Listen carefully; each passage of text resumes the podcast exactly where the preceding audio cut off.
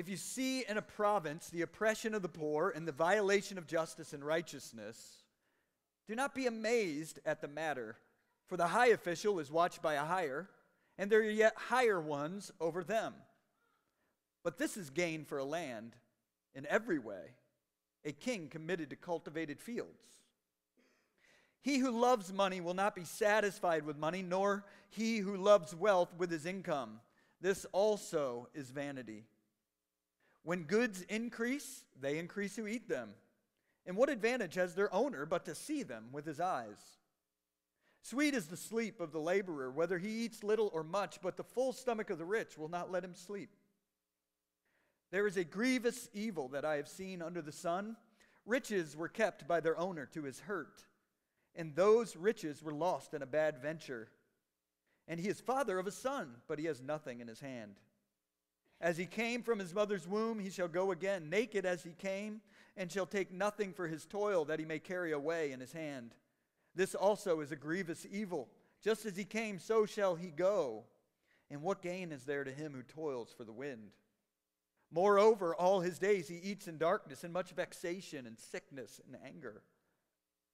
Behold, what I have seen to be good and fitting is to eat and drink and find enjoyment in all the toil with which one toils under the sun the few days of his life that God has given him. For this is his lot. Everyone also to whom God has given wealth and possessions and power to enjoy them and to accept his lot and rejoice in his toil, this is the gift of God. For he will not much remember the days of his life because God keeps him occupied with joy in his heart. There's an evil that I've seen under the sun, and it lies heavy on mankind. A man to whom God gives wealth, possessions, and honor, so that he lacks nothing of all that he desires. Yet God does not give him power to enjoy them, but a stranger enjoys them. This is vanity, it's a grievous evil. If a man fathers a hundred children and lives many years, so that the days of his years are many, but his soul is not satisfied with his life's good things, and he also has no burial, I say that a stillborn child is better off than he. For it comes in vanity and goes in darkness, and in darkness its name is covered. Moreover, it has not seen the sun or known anything, yet it finds rest rather than he. Even though he should live a thousand years twice over, yet enjoy no good. Do not all go to the one place?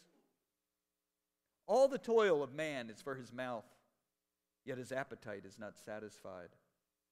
For what advantage has the wise man over the fool? And what does the poor man have who knows how to conduct himself before the living? Better is the sight of the eyes than the wandering of the appetite. This also is vanity and a striving after the wind. Whatever has come to be has already been named, and it is known what man is and that he is not able to dispute with one stronger than he. The more words, the more vanity. And what is the advantage to man? For who knows what is good for a man while he lives the few days of his vain life, which he passes like a shadow? For who can tell man what will be after him under the sun? May God add his blessing to the reading of his word. Let me, let me try and introduce the tension of this passage if you didn't feel it while we were already reading it. As a way of getting us to face the world as it is, the author has been exploring what we call in theology the fall into sin and all of its effects. It's the combination of the ways that sin has corrupted the world with also the features of what is described as the curse in Genesis 3, which is God's response to sinful rebellion, where He's made it that, such that for all our effort apart from Him, life does not ever really give us what we want or really satisfies. So we got on one hand this feature, like the, the fall into sin came with a response from God, where we see not only the corruption of our sin and our own nature and, and it sort of being bent in on itself away from God, we also see God responding and saying, Now you're going to work the ground with the sweat of your brow. Uh, it's not going to give you easy gain and satisfaction. You go, you're going to look all throughout life to find satisfaction apart from me, and you're going to be dissatisfied.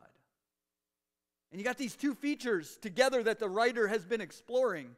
Sure, there are good things, but he's been showing us throughout Ecclesiastes life is a no gain experience in the world under the sun apart from God. Everything we seek for lasting satisfaction is really the Hebrew word hevel or vanity. It's like try, it's like we think we have it in our hands and it just disappears. It's fleeting in its value and its substance. And he's been showing us this. And the teacher, who we take to be Solomon, even though he's not named through the description, we take to be Solomon, the wise king, has brought us through every category we could look at and say, no, this is what life's really about. This is what's ultimate. This will really satisfy me. This will be the thing that I can set my attention on. And he's shown us that in the end, even the good things we hope to gain in them have no lasting value under the sun. That at some point, life just undercuts them. And we experience loss for all the labor that we've put in and at best a zero sum game. So he's been showing us this. Now, he hasn't been entirely negative. He's acknowledged temporary goods, temporary good things, and he's even said that some things are better than other things and can grant some sort of satisfaction. One of those is what he calls toil, the, the effort, the, our ingenuity in contact with the world, the things we put our hands to. They can, if we work hard, if we pay attention and use wisdom, our toil can be pleasing and we can gain good things that are like gifts from God that we can enjoy to some degree. And so he's been showing us like this idea that some level of increased toil can lead to increased wealth and possessions that in turn can be enjoyed. And we can find them satisfying.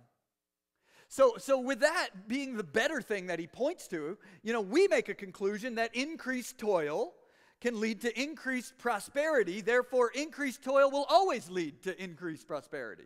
You know, in some sense, he says wisdom is that in general, uh, you wisely work at life, interact with life, learn to sort of put some effort into things, and the result is you get some good things that come out the back end that, that can be satisfying. And we automatically go, well, then that means that if I just keep increasing the toil, increasing the effort more and more, I keep increasing the satisfaction. That's our conclusion.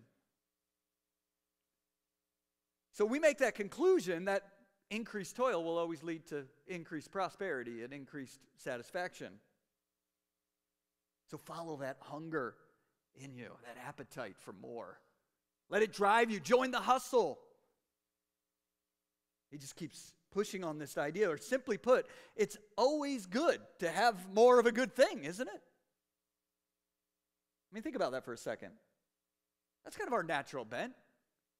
It's always good to have more of a good thing. If I really like this thing, why wouldn't I want more of it? Certainly, adding more of that good thing would lead to deeper satisfaction. But in reality, is it always good to have more of a good thing? In this instance, he's talking about more prosperous work that brings more wealth. Is that always good? If it's good on some level, is it always good to keep increasing it? And to follow that formula right on. If toil brings good gifts, does more toil always bring more good gifts? Or is there a point at which that breaks down? This is what he's asking in this passage. This key question. If toil brings good gifts, if our effort, our work, our ambition and willingness to put effort into things brings good things to us that we can enjoy, does more toil always bring more good gifts? I want you to think about that and how you've answered that question. Well, to answer that question thoroughly, the author takes us through this, this whole thing that we just read. This is all one section in the book of Ecclesiastes about this idea. What do I do about my constant hunger for more? And should I assume by increasing my toil, I'm going to increase forever my sense of satisfaction and good gifts?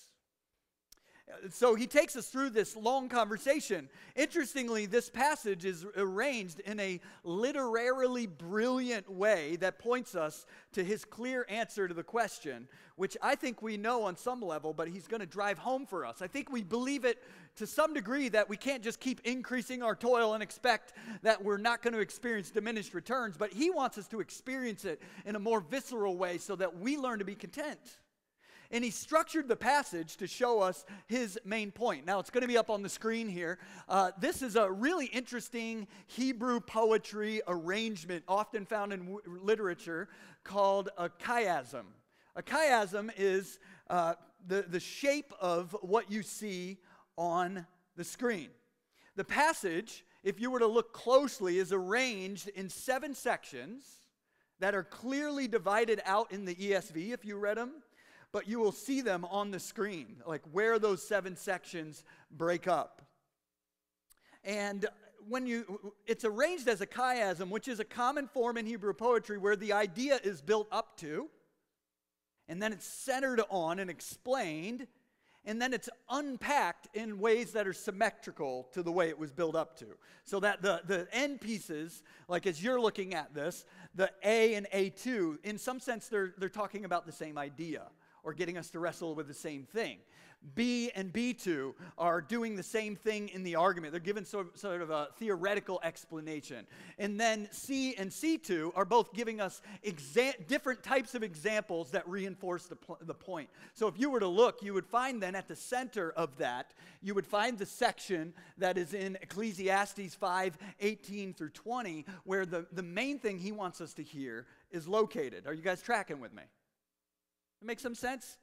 I don't write like this we don't write like this for the most part in Western culture. But, but this, there, there are many times in Scripture where this kind of arrangement is used, and it's helpful for me because when I'm studying and I see one of these, it draws me right away to go to the center of it and say, what is the main point that he's really getting at? And then I can look for that and how it's used in all the rest of what's going on. Does that make sense? So that's what's happening here. Uh, and so the first, the main idea is always in the center. It's going to be something like this. And I'm not going to give it to you entirely. We're going to wrestle through it with the author. But the main idea in the center is like accept your lot or your portion in life. If you have good work to do, enough goods to enjoy, and the ability or time to enjoy them, be content because the next level of gain may not yield much better. That's kind of his main idea. Learn to be content. That next thing you're striving for may actually come with serious diminished returns. So accept your lot, accept your portion. Learn to do that in some ways. And then the corresponding sections, it allows us to see how these sections on each slide uh, uh are related and work together. For example, here he gives two ex- corresponding examples or parables about someone who didn't heed this teaching or warning and it led to, ministry, to misery. And with that structure, we can see how to look at the passage. The argument is increased prosperity does not always lead to increased satisfaction. So learn to be content. So if we were just to take that now in this form, the way the argument goes then in order is like this. He begins in verse 5, 8 through 9, first on the screen, pushing us to accept some things about life, about the arrangement of life that are just a given, particularly the uneven distribution of wealth. He, he's sort of like, you could get caught up in fighting against all that, but in a fallen world, in a broken world where everybody's dealing with the corruption of sin, there's a lot of unevenness. So, what do you do? You may always be hungering to get to that next level. He moves on to the next section, verses 10 through 12 he gives an explanation of why life under the sun is the way it is. He tells the idea behind what is driving a lot of misery, no matter where you are on the ladder an unwillingness to deal with our own desires. Then we get an example in verses 13 through 17 of something uh, he has observed regularly in life. A person who risked when they had enough and ended up with disaster. Then we get the main idea, 18 through 20. Then he says, here's another example, chapter 6, verse 1 through 6. This, this example furthers this picture in our mind of what do I do if I don't control my, my unending longings? What's the danger? And here it's that you can, you can really only eat so much, both in the actual and theoretical sense, and gain more satisfaction. Then in verses 7 through 9 of chapter 6, he explains the theoretical concept again of appetites. And he explains particularly that we have a limit to our capacity for enjoyment and satisfaction that God has purposefully given us under the sun. Then the ending, beginning in verse 10, challenges us to accept something more mature, something more important, except that God has a purpose in designing the world this way so that we would discover what's really beyond the sun. And that we're foolish to try to fight against this reality. And part of wisdom is learning to accept that and ordering ourselves around what God is trying to point us to see really satisfies. And so it's that, again this idea of acceptance, but it's deeper. It's actually about God and not just accepting reality. And so we're going to get to all of those things. We're to see that God has made it all this way. And the path to wisdom is not to challenge and fight and contend with God, but to stop and consider what it means for our lives. So the fundamental question is is it always good to have more of a good thing? And the answer to that question interacts with everything here. It's the backdrop of every section. Now, that's your preview of where we're going. And so we're going to just work through each of the seven sections and look at how he then deepens that with the actual ideas there. You guys ready to do that? Does everybody understand how this passage works? If you are, just say yes. Okay, thank you. At least humor me. All right. So as we look closer at the text now, let's look at verses 8 and 9. It helps us see the entry point to the conversation in verses 8 and 9. Because when I was reading this, when we were studying it as a group on Tuesday, um, I was like, this is kind of out of left field, right? And it doesn't even seem to fit. The rest of it's about wealth and honor and appetites. Uh, well, in verses 8 and 9, the teacher challenges us to accept that the hunger for more is behind all sorts of injustice.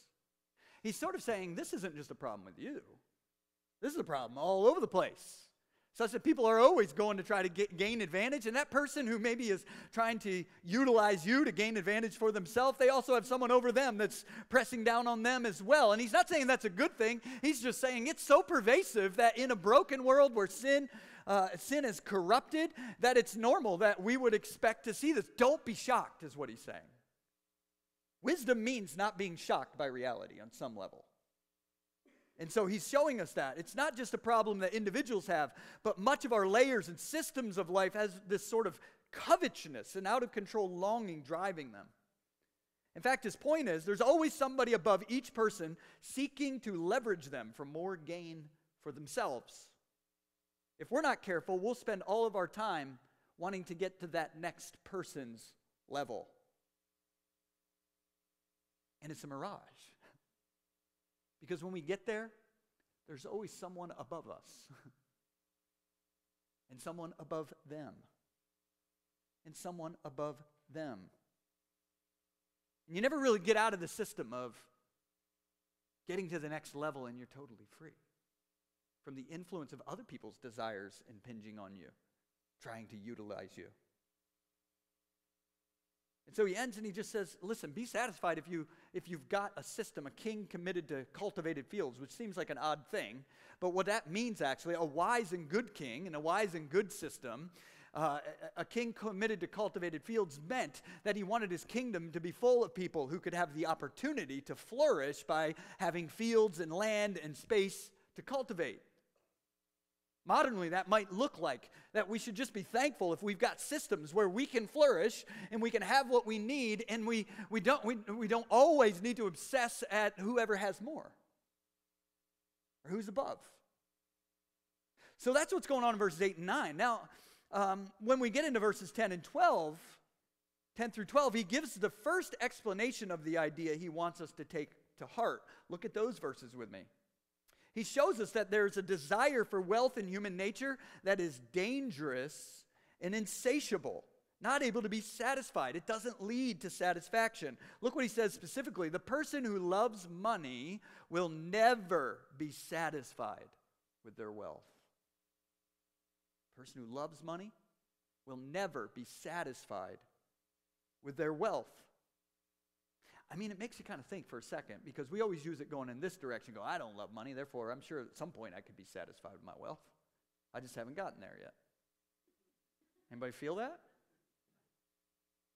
I mean, let me say that again. It's probably, I don't know, I don't know you, but I feel like I know people from pastoring for a long time. I don't meet people, a lot of people satisfied with their level of wealth. And, but we're all, all convinced that we have a satisfaction point. And we're not that person who loves money. We're just doing it to get this thing and that thing and this thing and that thing.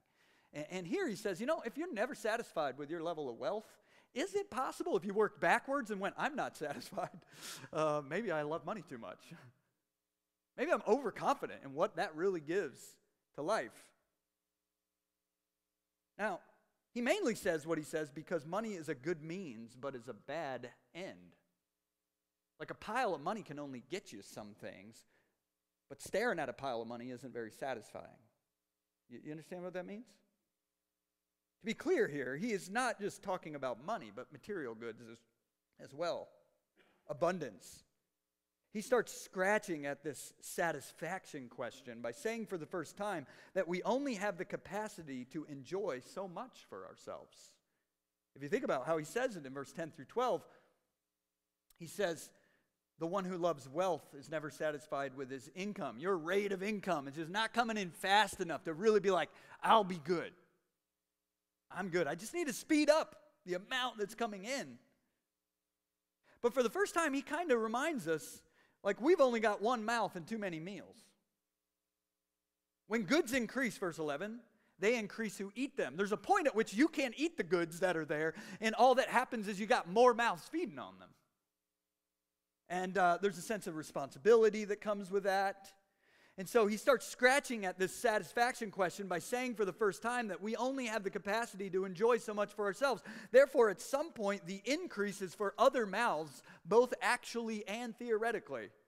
The underlying idea is you have a capacity for what you can enjoy, and more mouths increase responsibility as well, which may not be all that enjoyable.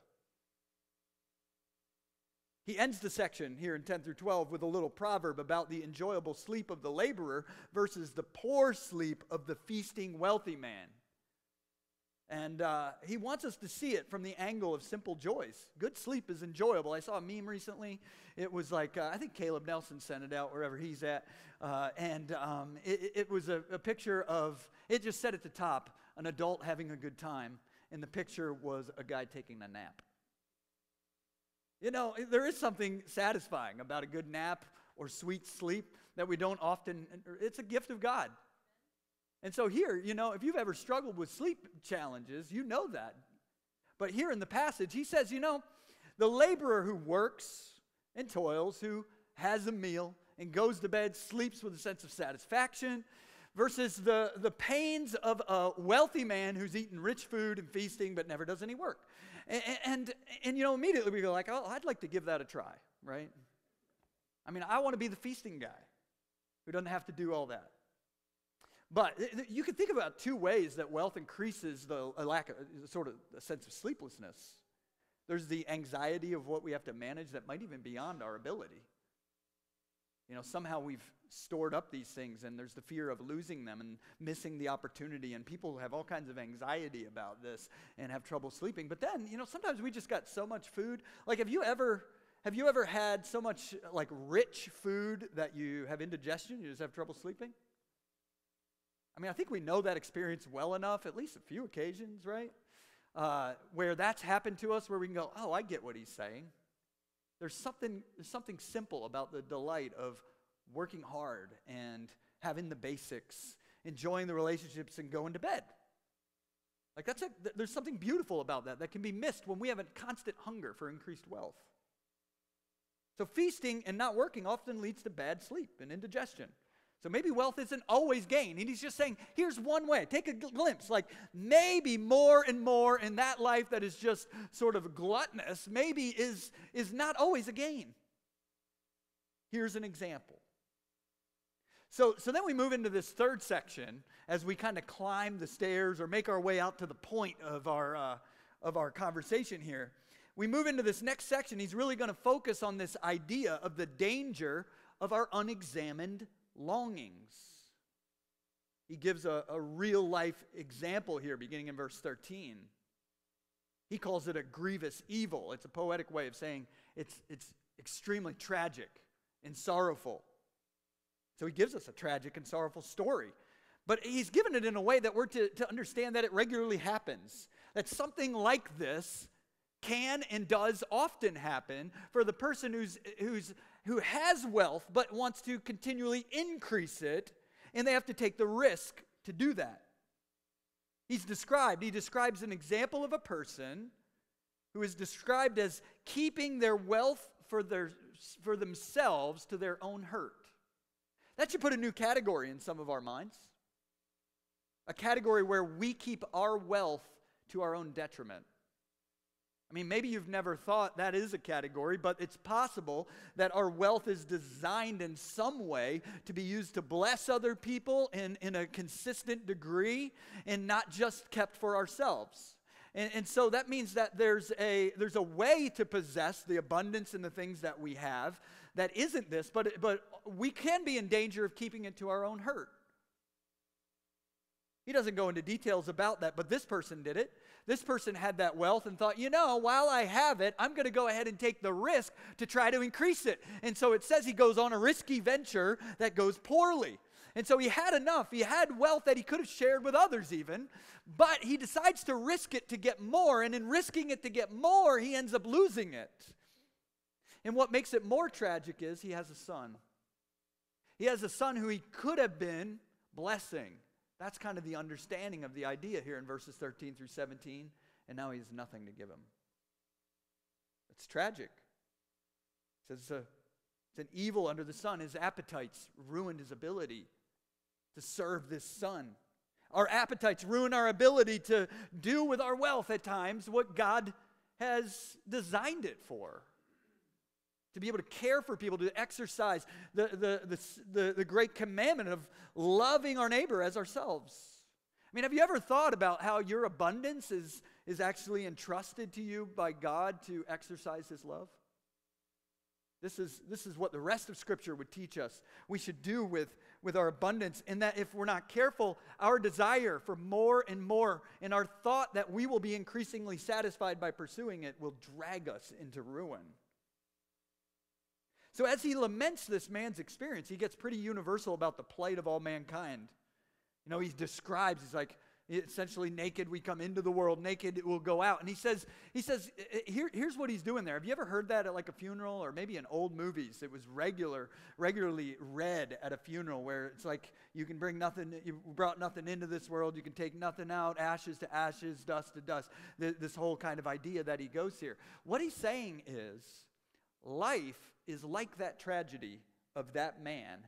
At some point, if we don't use our wealth, our abundance to bless others, something's going to cut us off from it. We're going to die. Then what was it worth? It's going to be someone else's. You're not taking it anywhere. And so it's an encouragement to consider do you want to be the one who considers how to use your prosperity and your abundance and your blessing in a way that is good, that is generous. So he says, verse 17, moreover, in addition to that, if you get to the end of your life and you miss the boat on this and you didn't, you know, or if you risk during your life and you don't get to bless other people because you just couldn't control your appetites, your desire for more, you also don't avoid just the other difficult things of life the confusion that we often face, the challenges, the ups and downs, the sense of loss and death. These are a part of life under the sun. And so you spend your days not gaining anything through your toil and facing confusion and vexation and sorrow and sickness, and eventually death. Now, I realize that's not the most uh, encouraging idea on a Sunday morning for us to think about, is it? But, but it actually brings us to then a really wise section of instruction in section number four, uh, where we're at the point, the main point. So, what he does is he, you can hear his tone shift if you see uh, in the passage as he goes to 18 Behold, what I've seen to be good and to be fitting. Now, good and fitting in Ecclesiastes means on the basis of this, this would be the appropriate way for us to respond. Here's what would be good and fitting then, given all of these constraints and the situation Given the reality of life under the sun, the best we can do is to learn that our hunger for more is hevel, he says. It's vanity.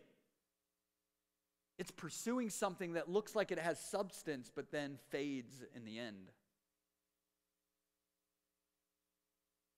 And so, he tells us to think differently. Given the reality under the sun, the best we can do is learn that it's hevel and an empty pursuit to keep going for more and more and more and receive the enjoyment that we do have as a gift of God without pushing the limits. He mentions four things that we should consider, and I'm going to form them into questions for us to take to heart.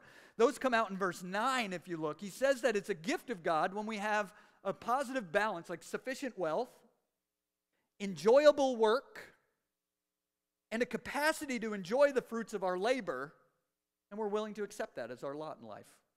Like, this is what you got. This is where you're at.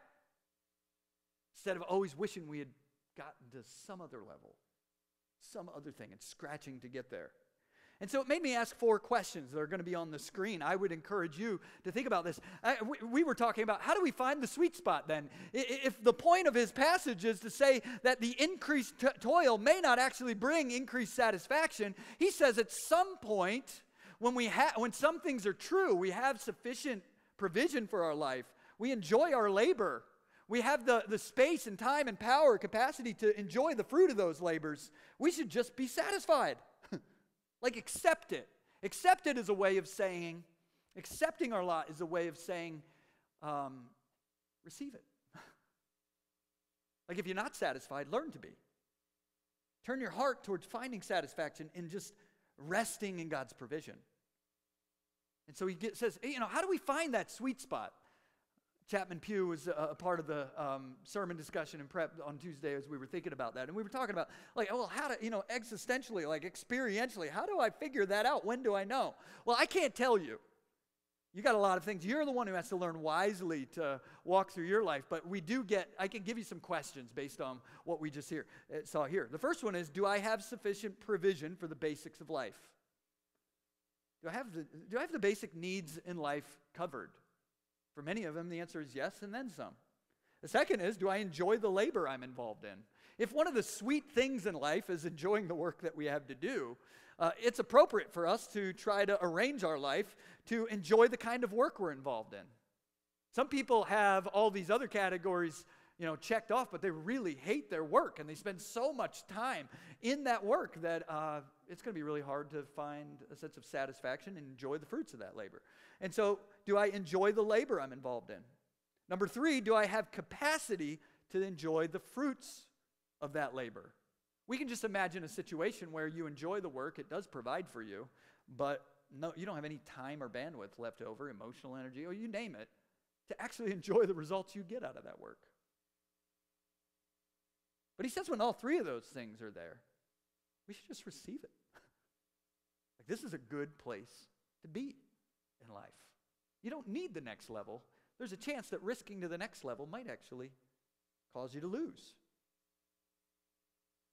So the fourth question is Can I accept my lot in life? This set of constraints. Can I accept this set of limits then that are currently on my life? You know, every one of us faces limits. We've got things in our life that limit what we can do or accomplish right now.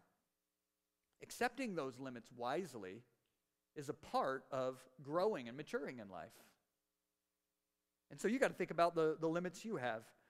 Is this something I can accept? So, do I have sufficient provision for the basics? Do I enjoy the labor I'm involved in? Do I have capacity to enjoy the fruits of that labor? And can I accept my lot in life? Can I accept this set of limits? When you have this, it brings a present joy. He says it's a gift of God that can make you forget about the many pains in life and the ups and downs that we experience. And so that's the main idea he's brought us to in this passage. But he wants to drive it home further as we look at the other sections. He goes on and says, Now listen, this is a brilliant idea. Accept some limits, ask some questions, be warned that more isn't better in many circumstances. So in verse in chapter 6, verse 1 through 6, which isn't a new topic just because it's a new chapter in the Bible. Like those are just helping us find our place. They're not original. They're just there to help us find our place. And so he continues on in verses 6, 1 through 6, he gives us a new example of a person who isn't satisfied with whether, uh, and isn't convinced um, that he's got enough. And so he's not, he's not satisfied here in whether or not he's convinced us to like buy into this idea of contentment. So he keeps pushing. And he shows us that we don't have endless capacity to enjoy more. Now, he uses the term here, the power to enjoy. Capacity is what he's talking about when he mentions the power to enjoy what we have. God hasn't made it such that we have endless capacity to enjoy endless increase. Why should we look for a spot where we can be satisfied and content? Because increased wealth, we don't always have the capacity to consume it and be satisfied. So he gives us a second example of a person who has everything. Everything but the power, he says, to enjoy what he has. like, this is our problem the ability to find satisfaction and contentment in it. Now, that word power there can mean capacity or opportunity. He doesn't have the ability for some reason, either capacity or opportunity, to enjoy it. So he describes this man with everything. He says he has wealth, possessions, and honor. All his heart's desire, he says, but not the power to enjoy them. Which means, in the end, someone else is going to enjoy all of that abundance. To bring that home, he uses hyperbole. The man has a hundred children, which sounds overbearing, doesn't it? You know, I've got four. They're awesome. But a hundred, that sounds like a lot. But here, this was a symbol, like in ancient times, where in an agrarian society, this is hyperbolic, you know, it, it, but he is, he's like, that would be a huge blessing. Like this guy is thriving. He's got the ability to increase wealth, others who can work the fields and can just do more. Look, think of what all we could do if we had all these people in together on this family project, right? That's kind of the idea. And so he's got 100 children, which would have been a sign of prosperity. He's got so many possessions, but not satisfaction in his soul. And the idea is that God, who is sovereign over life, holds all the other factors in life in his hands that must go well for you and I to be able to enjoy the fruits of our labor. And he says, under the sun, there's many times where we don't. Think of ways that this could be true. Just let me just list a few. You could have wealth and lack the health to enjoy it. Right? You could have wealth and lack the freedom to enjoy it. Places around the world that's true. You could have wealth and lack the relational peace in your life to enjoy it. You could have wealth and lack the time to enjoy it. I was thinking about our back patio this weekend. We've been through just kind of a busy season, and I thought, I've not sat out here for quite a while. we were enjoying the day yesterday, and it took, you know, uh, my in-laws coming into town for me to sit in this thing that I built so that we could rest and relax. You could have wealth and lack the foresight to enjoy it, not knowing that what's coming next and taking some time to enjoy what God has blessed you with. You could have wealth and lack the mindset. Just you're just addicted to the hustle. Addicted to the next thing. The teacher here is so taken by this tragic idea of a person pouring themselves out day after day in their toil but never being satisfied that he says the darkest, most hyperbolic thing in the book here. He compares that person to a stillborn child and says it's worse to be than this. Now, I want to point out this isn't a technical argument, it's an emotional argument. He's trying to help us feel that. You know, he's, he's not saying this is objectively true. What he's saying, though, is that, that life under the sun, for someone who hasn't realized we're really to come back to God and find our satisfaction, can be so sorrowful as we experience the disappointment of life not delivering, of work not delivering, of all that, that it can be so depressing and despairing, it would almost like be better to have not had the opportunity to experience that at all. Now, that's heavy, dark even. But the reason he does that is because he wants us to see just how off life is when we're pursuing our endless desires. That he would even make that comparison is extreme. And it shows, in a sense, it's a hyperbolic way of expressing how tragic the hunger for more without recognizing what really matters in life really can be. There are few things that are, are more tragic than a stillborn child. And he says this is a tragedy, but we are blind to it because we're stuck in it. So he wakes us up with something that is really, really, really tragic and says, You don't see it. The tragedy is that you believe increased effort, increased work, increased wealth is going to satisfy you, and you are stuck running on that treadmill, and it's not going to get you there. That's a tragedy. A deep, deep, painful tragedy that he wants to interrupt for us. Which leads him to explain the principle in verse 7 to 9. Better to enjoy the good that you have than to give in to the endless appetite for more. We have a capacity to what we can actually enjoy, and that our unsatisfied appetites will lead us to violate if we're not careful. And here's how he says it clearly He shows us that chasing endless appetites will lead to diminished returns. This is what he wants us to know. When he says, All our toil is for our mouths, in verse 7, he is saying that once you have what is sufficient for you, the appetite to go beyond is feeding something that can't be satisfied. The return on your toil and effort goes way down. Now, if you've been listening to me preach for a while, there's no doubt about it. I love food. You've figured that out. I'm a bit of a foodie. Good steak is one of God's good gifts. I, thought I'd get an amen out of that one, to be honest, guys. When Annie and I were traveling a couple years ago, we ate at this Argentinian steakhouse uh, called uh, Alto Fuego. Thank you, honey. Alto Fuego. Literally, we're in the bottom of this beautiful restaurant with the perfect Argentinian steak. And I just, like, my life peaked, it felt like, for a second. and I just ate it, and I was like, what do you, where do you go from here? I literally said that. It was like one of those really good moments. I, I said it out loud, and Annie was like, I don't know what's happening. like, She's like, this sounds sad. I was like, no, just let me have this moment. It's not going to get better than this. It's going to go downhill. And it was great. It was so good. And I just sort of relished in it for a moment. We were there for a week, and three days later, I thought, I'm going back to that place. And uh, the second time wasn't as good. Got to be honest. Why not go for more? Well, it turns out it was less good that second time.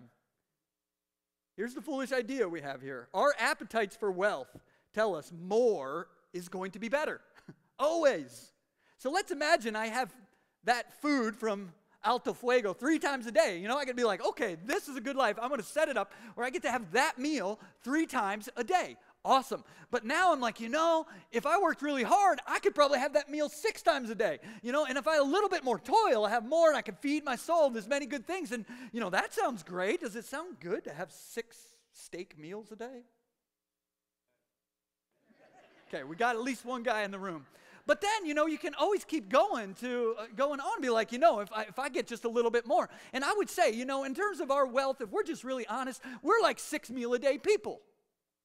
Like, we got so much stuff. We've got storage places because we couldn't eat all six meals. But we're working hard to get so that we could eat nine of those meals a day. And at what point is our life just not just consuming these things that we think will make us more and more satisfied and working and working and working and working to try to get more and more and more, but we can never actually consume them? And he says, you can only feed one mouth and the rest goes for other people. That's why he says, better is the sight of the eyes than the appetite.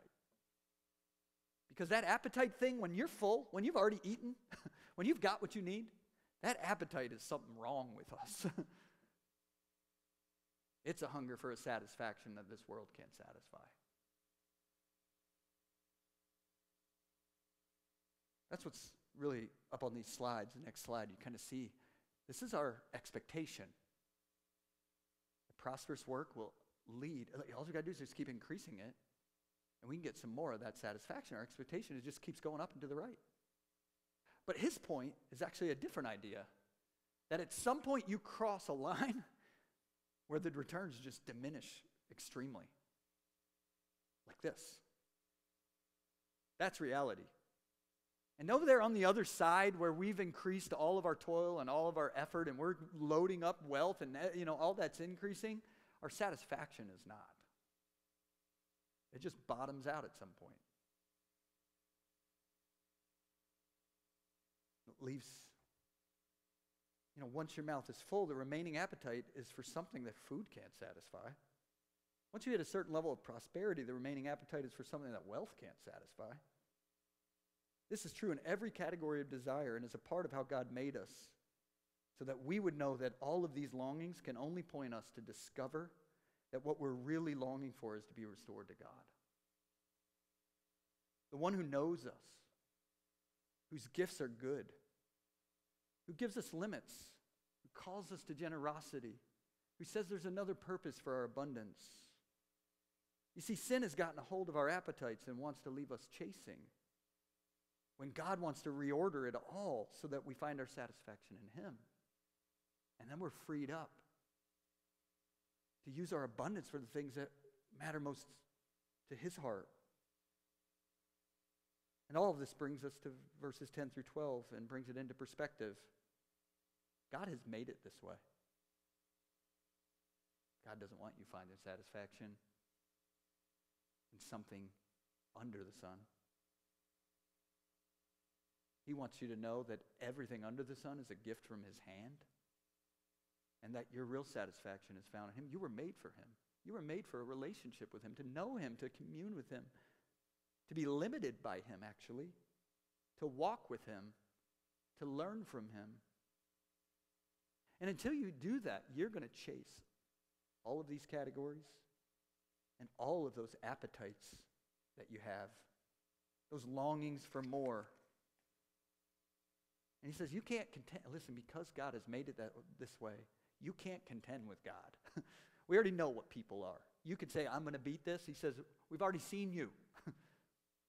We've seen you. You've been before, like something like you has been before. You're not beating this system. You were made for God. That endless search should turn you to God. This is not a new problem. What you're contending with is God's design for revealing the emptiness of life under the sun apart from Him and pointing you to His divine wisdom and salvation as your true purpose and meaning. The answer to the probing question that He asks here at the end when He says, For who knows what is good for a man while he lives the few days of his vain life, which he passes like a shadow? And the answer is God does. God knows what is good for you. Come back to God. Return to Him. Find your satisfaction there, and you'll be freed to do with your wealth and your appetites the things that you need to do with them. Who knows what is good in this fleeting world of Hevel? God knows. So let's end by hearing the gospel from this passage offered to us in Christ. Our desires, our appetites, our ambitions have been corrupted and co opted by the effects of sin. So we've been led on this search for satisfaction that has drawn us to make ourselves and our satisfaction our true good. It's an idolatry of self fulfillment. Many of the most sinful things we've done were to try to satisfy these out of control appetites in our lives. And deep down, we're really trying to save ourselves and fix ourselves and provide for ourselves. Yet God has said that what is broken is we've left him like the prodigal son. He offers a gift to us to simply come home and trust his provision. Jesus Christ, instead of fulfilling some longing for personal satisfaction, laid down his life on the cross to cover our guilt and shame so that we could return to God and learn to trust him as our portion and our lot and our satisfaction. And until you believe, until you believe that true satisfaction comes through receiving this gift from God, you will be on an endless search. Yet God offers today for you to repent and to turn to Him. Through His promised presence of the Holy Spirit, He transforms our longings, offers us hope so, uh, uh, so that we can come to Him and have real hope by faith. It's the gift of God to receive salvation, not our toil. It will reorder your life here and remind you daily that God is able to give us satisfaction that isn't found under the sun, but is a glimpse of eternity where we will dwell with Him and be satisfied in His presence. And if you have been searching, God has brought you here to find your true satisfaction. Pray with me, Lord. We thank you for this time and this opportunity to gather today. And as people who have appetites and desires and endless opportunities, Lord, we know that those can get out of control and they can be to our own harm and detriment. And today, God, we want to come to you and be reminded that the best things that we have received in life have come as a gift from your hand, particularly the gift of a relationship with Jesus Christ. So as we celebrate these baptisms today, would you give us hope? Remind us of your promise. In Jesus' name.